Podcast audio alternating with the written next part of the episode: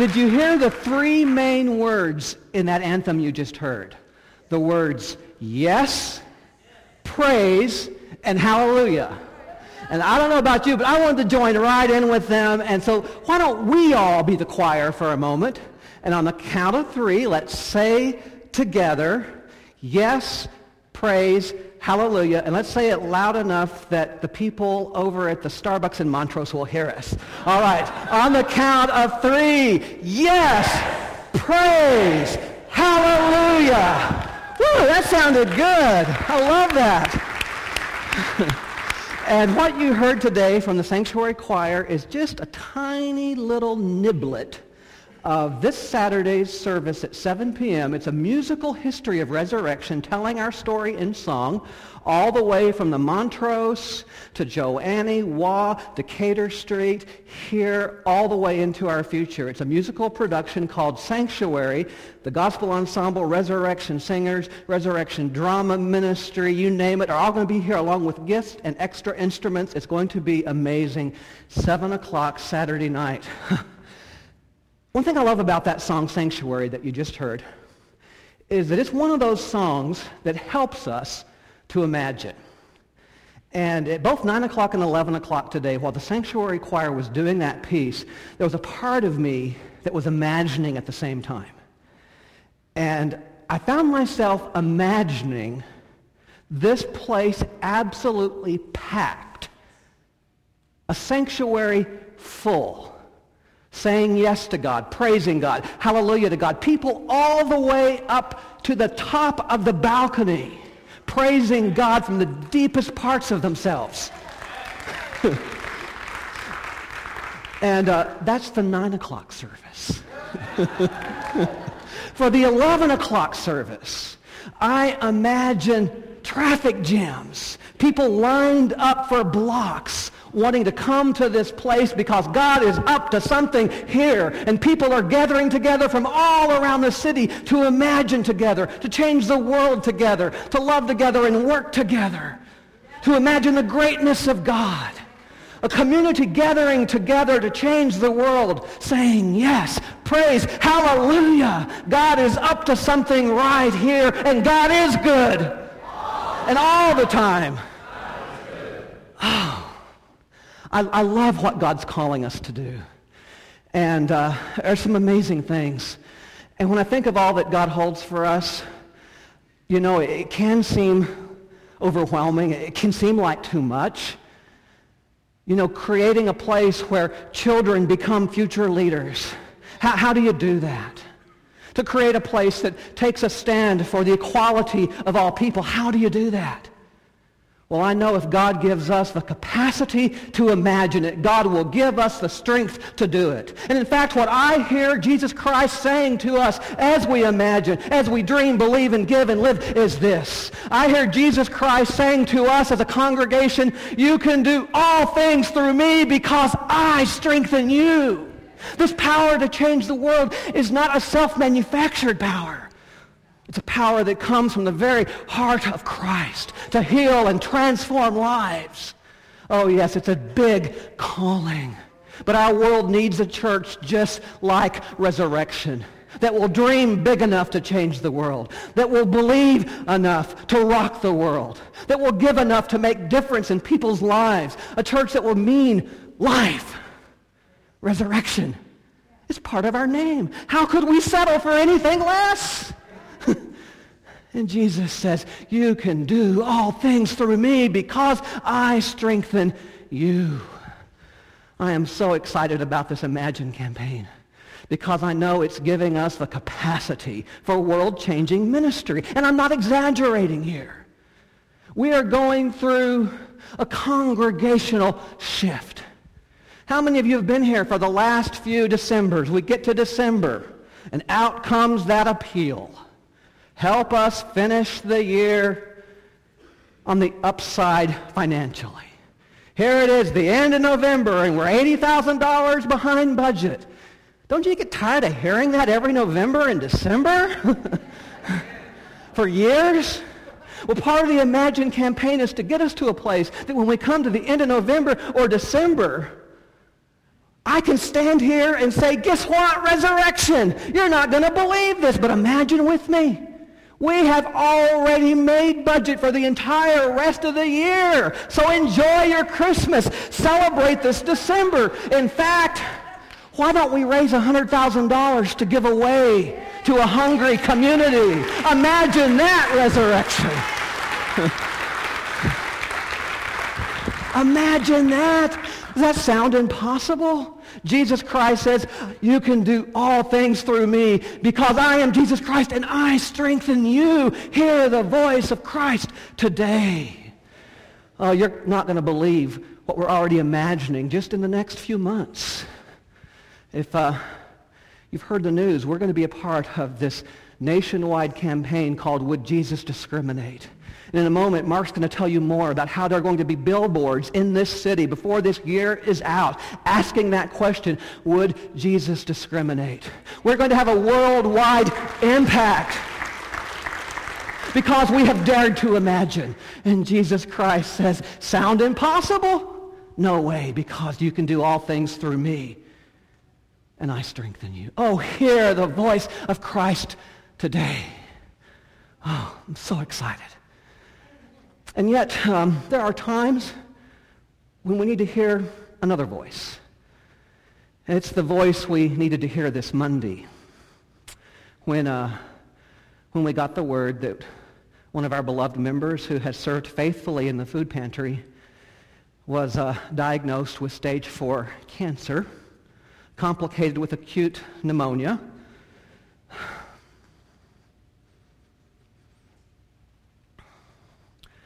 His partner uh, couldn't get off work, so he's going from work to the hospital, back to work. And then before the week was out, he received word that now his mother's in the hospital also. What does uh, the voice of Christ need to say at moments like this?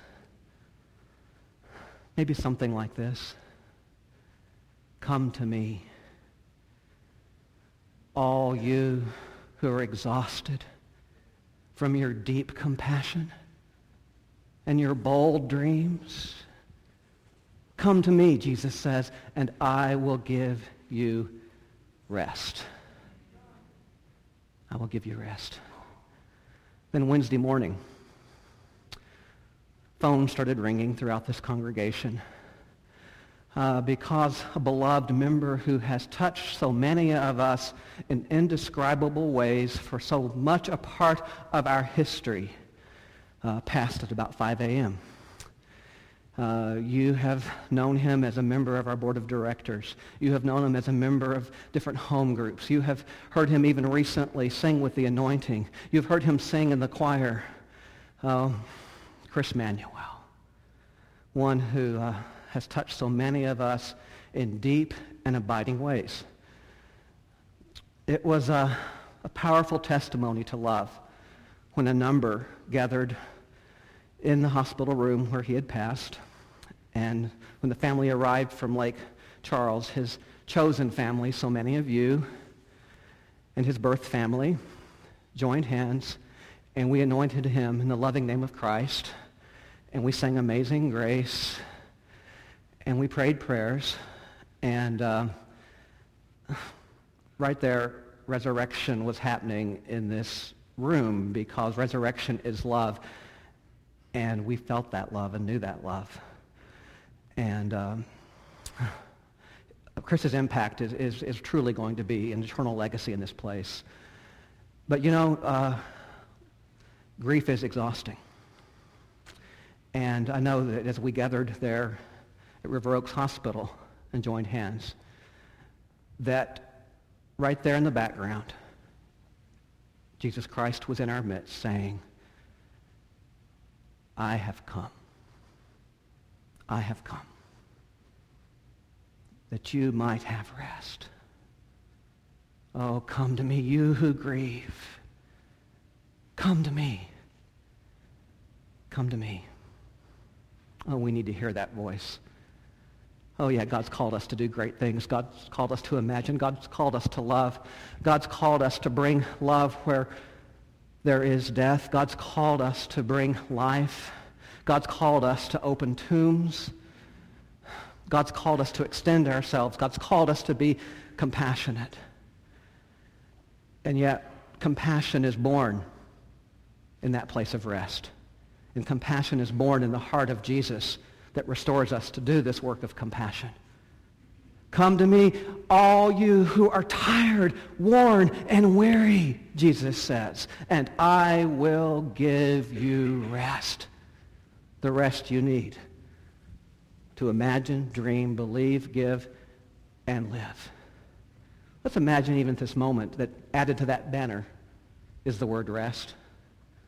Our world needs a place of rest. So Monday, Wednesday, then came Friday. A courthouse here in Houston. Two mothers from this congregation, Leslie and Rhonda, sat in a courtroom as a jury deliberated over whether or not Leslie was a fit mother for Kirby. Leslie's the birth mother of Kirby. Kirby's seven years old. Leslie and Rhonda have given Kirby a home. And yet that jury deliberated on whether or not this home was fit for Kirby. In a minute, you'll be hearing more from Mark about what happened and the details of what happened. But let me say this. There is a couple from our church who truly need our prayers today because that jury decided against them. You'll be hearing more, but to mothers who have lost their daughter, what does Jesus say? Come to me. Come to me, you who yearn. Come to me, and I will give you rest. This is why we are called to do the work we're called to do. This is why we're called to imagine big. I pray for the day when this congregation will be able to say to our community and beyond, the day when we will be able to say to the state of Texas, you have taken the last child from our homes. Ah. And, and, and, I know when I start talking about this justice stuff and going off on, on politics, I, I, I'll get some emails tomorrow. But I've got to address these kind of political issues because it's politics that have taken this child from one of our homes, and someone has to speak up. And I know there's going to be a part of me that says, you know, why did I have to say that yesterday? Now I'm dealing with these emails. Why can't I be one of those quiet, nice, calm kind of gays? One of those con- non-controversial gays? And I just can't. I can't because we have to keep going back year after year and signing up for a marriage license knowing we'll be turned away. We need to keep doing this work. We've got to work to change the hearts and minds of this community. And equality work is hard work. But you know something? We will burn out if we don't stop at some point and hear the words of Jesus when he says, Come to me, all you who work so hard for what you know is right. Come to me, all of you who fight for our homes and our families and our children and I will give you rest. Come to me. So we will do the hard work and we'll rest to have the strength that we need. So how do we do it? Our scriptures today give us some strength for this journey. Scriptures that call us to hear the voice of Christ. If you look at this scripture from Psalms today, you will see someone who is writing this scripture from a place of being fearful someone who felt that their life was threatened, someone who felt their home was threatened. And yet the response of this writer is, in you, O God, I seek refuge. Christ wants to be our refuge. We have a God who wants to protect our hearts, our homes, and our lives, and will involve us in that journey. And then that beautiful scripture from 1 Peter. Oh, how we need this kind of simplicity sometimes. Like newborn infants, long for the pure spiritual milk. One of the beautiful things about our God is that God fathers us when we need fathering, and God mothers us when we need mothering. And this is one of those beautiful scriptures that simply calls us to that simplicity and that beauty, to, to, to drink the spiritual milk from the very heart and center of God. I love this line in the scripture from 1 Peter that says, let yourselves be built into a spiritual house. Right now, the state of Texas does have the power to disrupt our homes. Many of us have employers who could strip us of our livelihood at any moment. But the spiritual house, they can't touch it.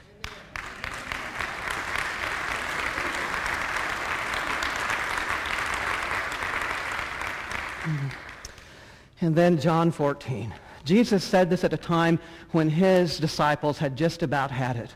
They had worked so hard. They'd put their lives on the line. It seemed like everything around them was crumbling, and now they were afraid of losing their best friend, Jesus. He looks into their eyes. He sees how exhausted and tired they are, and he says to them, do not let your hearts be troubled.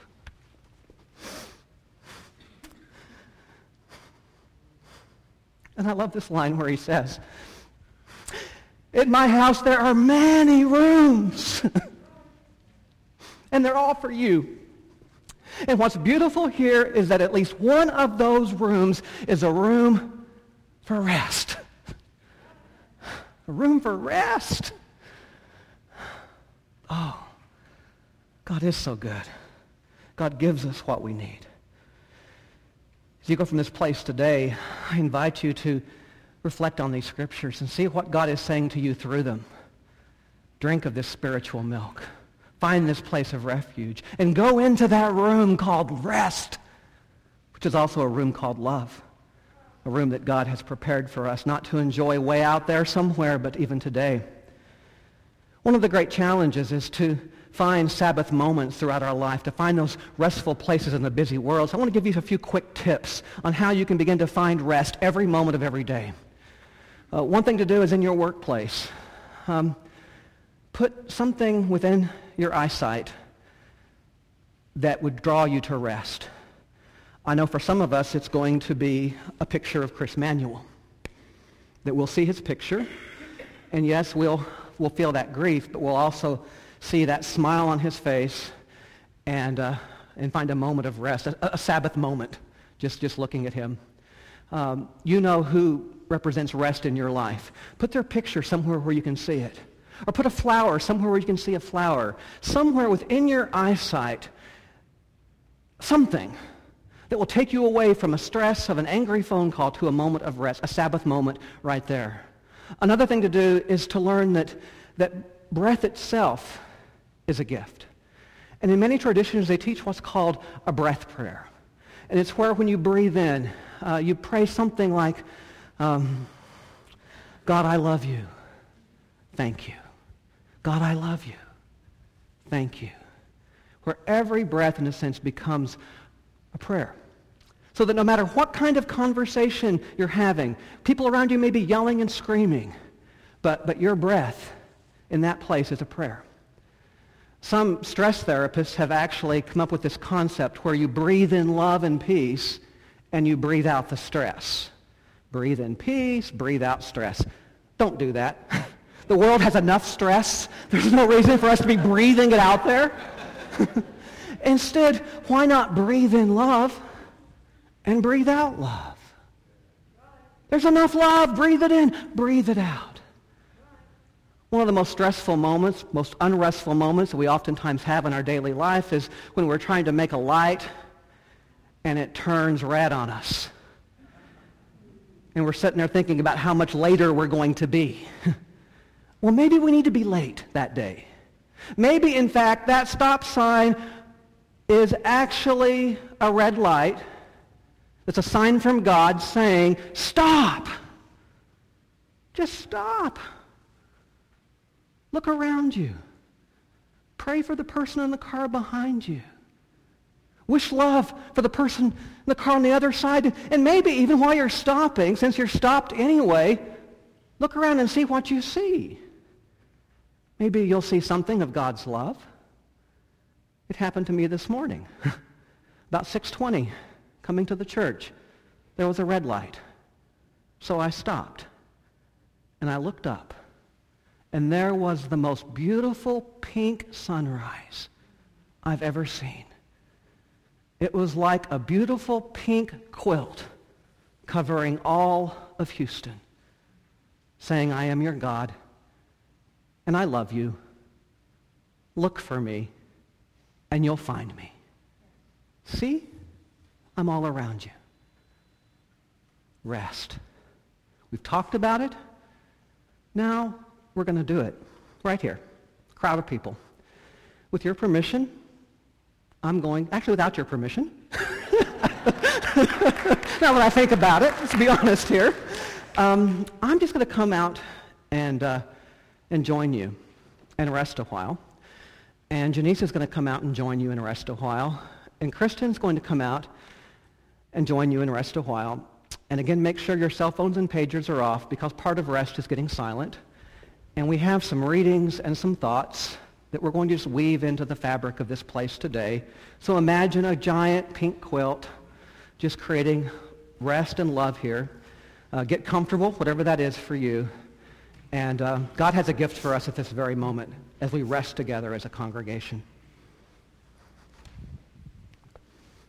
When Moses becomes weary, leading his people through their trials in the desert, God tells him, my presence will go with you, and I will give you rest. For Moses, as for Jesus, rest is a precious ointment, a balm for a heavy heart. Jesus offers the simple practice of rest as a natural, nourishing, and essential companion to our work. Jesus invites us, learn from me, and you will find rest for your souls. If we forget to rest, we will find we work too hard and forget our more tender mercies, forget those we love, forget our children and our natural wonder. So God gives us this commandment. Remember to rest. This is not a lifestyle suggestion, but a commandment, as important as not stealing, not murdering, or not lying. Remember to play and to bless and make love and eat with those you love. And take comfort, easy and long, in this gift of sacred rest.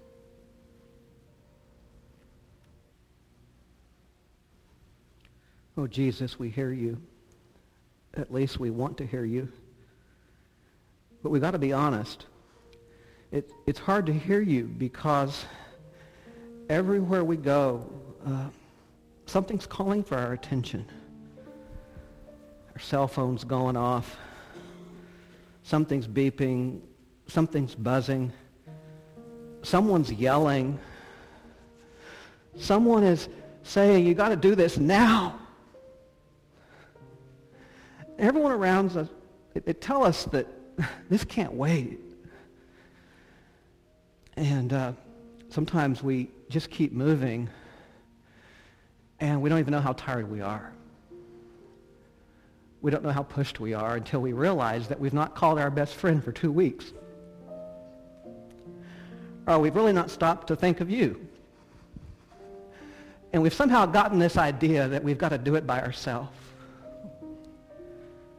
Okay, God. Jesus, what do you have to say to that? How do you get it to stop? Come to me. All you who are frazzled, beaten up, pushed, pulled, come to me, and I will give you rest. Rest is the garden for our hearts. Our hearts yearn for rest. Our hearts yearn for love. Rest is the place where love is born. Rest is the home for our anxious bodies and agitated minds. Rest is essential for our spiritual lives. But rest is not an easy place to be. Since we're often insecure and fearful, we're easily distracted by whatever promises immediate satisfaction. Rest is not immediately satisfying. Because when we stop, sometimes we meet our demons, our addictions, our feelings of anger, and our immense need for recognition and approval. Yet if you do not run away when we stop to rest, we will meet there the one who says, Do not be afraid. I am with you, and I will guide you through the valley of fear. I will guide you all the way through. I will guide you through to that place of rest and love. Let us therefore keep returning to that place of rest.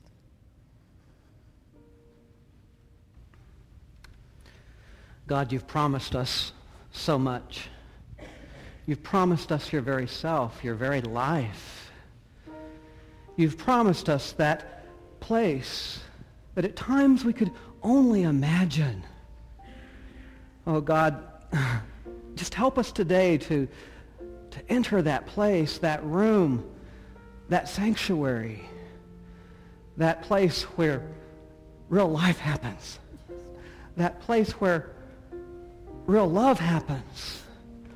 Oh, God, lead us to that place where we know we're not alone when we do the hard work of compassion. That place where we know we're not alone when we grieve the one we love. That place where we know that we are brothers and sisters and mothers and fathers. We are family. And as family, we create that shelter for each other.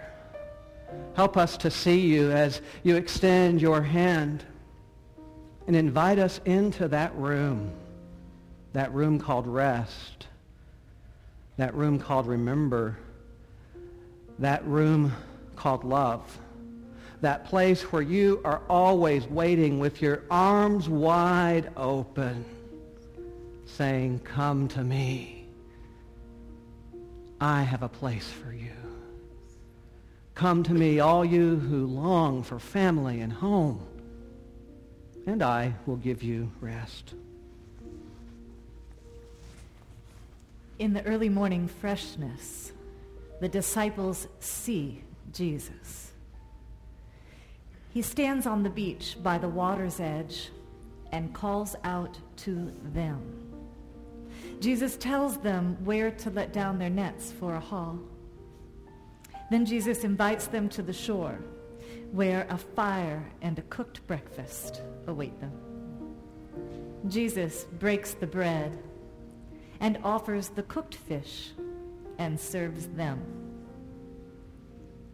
It is a meal of deep love. It is a meal of deep healing. It is a meal of rest. Jesus ministers to his disciples' fatigue. Oh, yes, God. we want some of that. We want some of that bread. We want some of that fish.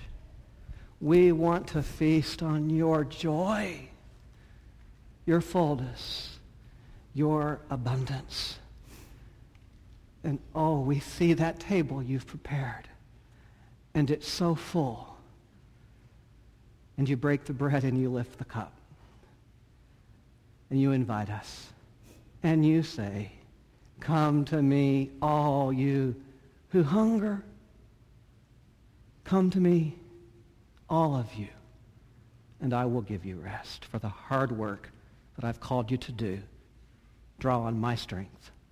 Draw on my rest.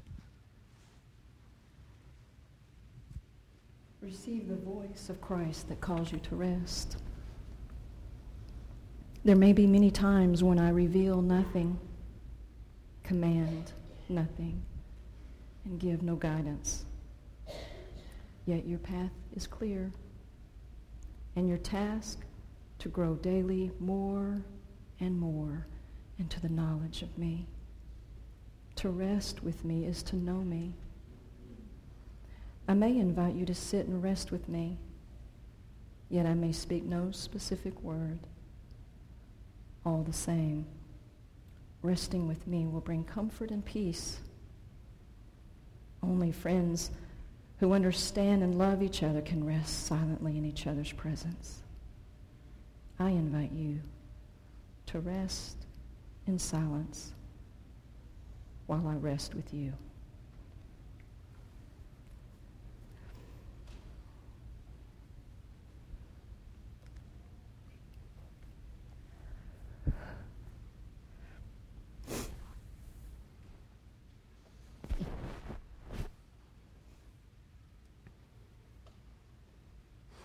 Oh, Jesus, we thank you for this silence.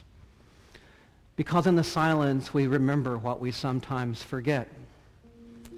That, that time is not a commodity to be used, but a gift to be received.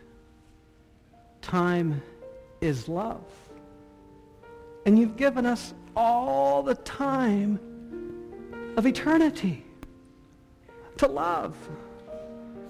Oh, God, help us to take that time to say thank you. And we thank you now because you've given us that refuge. When we've done our best and we've worked so hard and, and we've given our energy to change the world and change the community, you, you then give us that refuge so we can hear you. And so we thank you for that. And when we've had just about enough, you draw us to the simplicity of that pure spiritual milk. Oh, thank you for letting us drink deep. Oh, and you offer us another drink. And we know we're loved.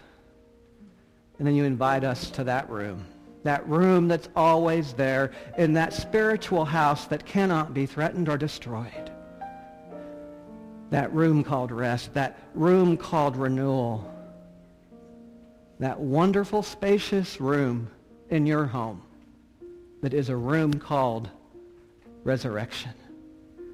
Oh, we don't just imagine that place because you actually take us there. You take us by the hand and by the heart.